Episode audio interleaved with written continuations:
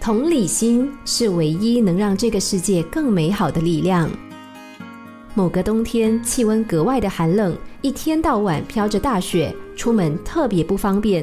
但是有一间小学却迟迟不愿意发出停课通知，仍然坚持让孩子们到学校上课。这项决定引发了家长很大的反弹，很多家长打电话到学校抗议。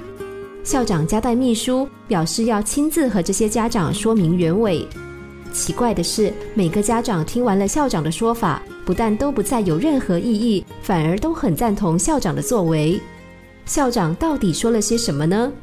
原来他对每一个家长解释说，这个学区中有很多的孩子来自贫困的家庭，家里面根本没有装暖气。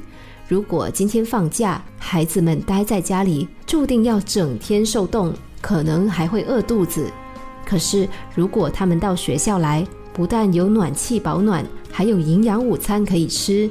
这就是为什么即使下大雪，我还是希望孩子们到学校上课。还有一则故事：小川和朋友到印度旅行，小川发现朋友在买小纪念品，尤其卖东西的人是老人或者是小孩的时候，朋友几乎都不杀价。花一样的钱，别人可能买了三四样东西，但这位朋友却只能买到一样。小川问他为什么不杀价呢？朋友给他的回答很简单，却也很动人。朋友说：“因为我想让他们多赚一点钱。”站在自己的立场，我们或许会觉得小贩很可恶，漫天开价，想要欺骗观光客。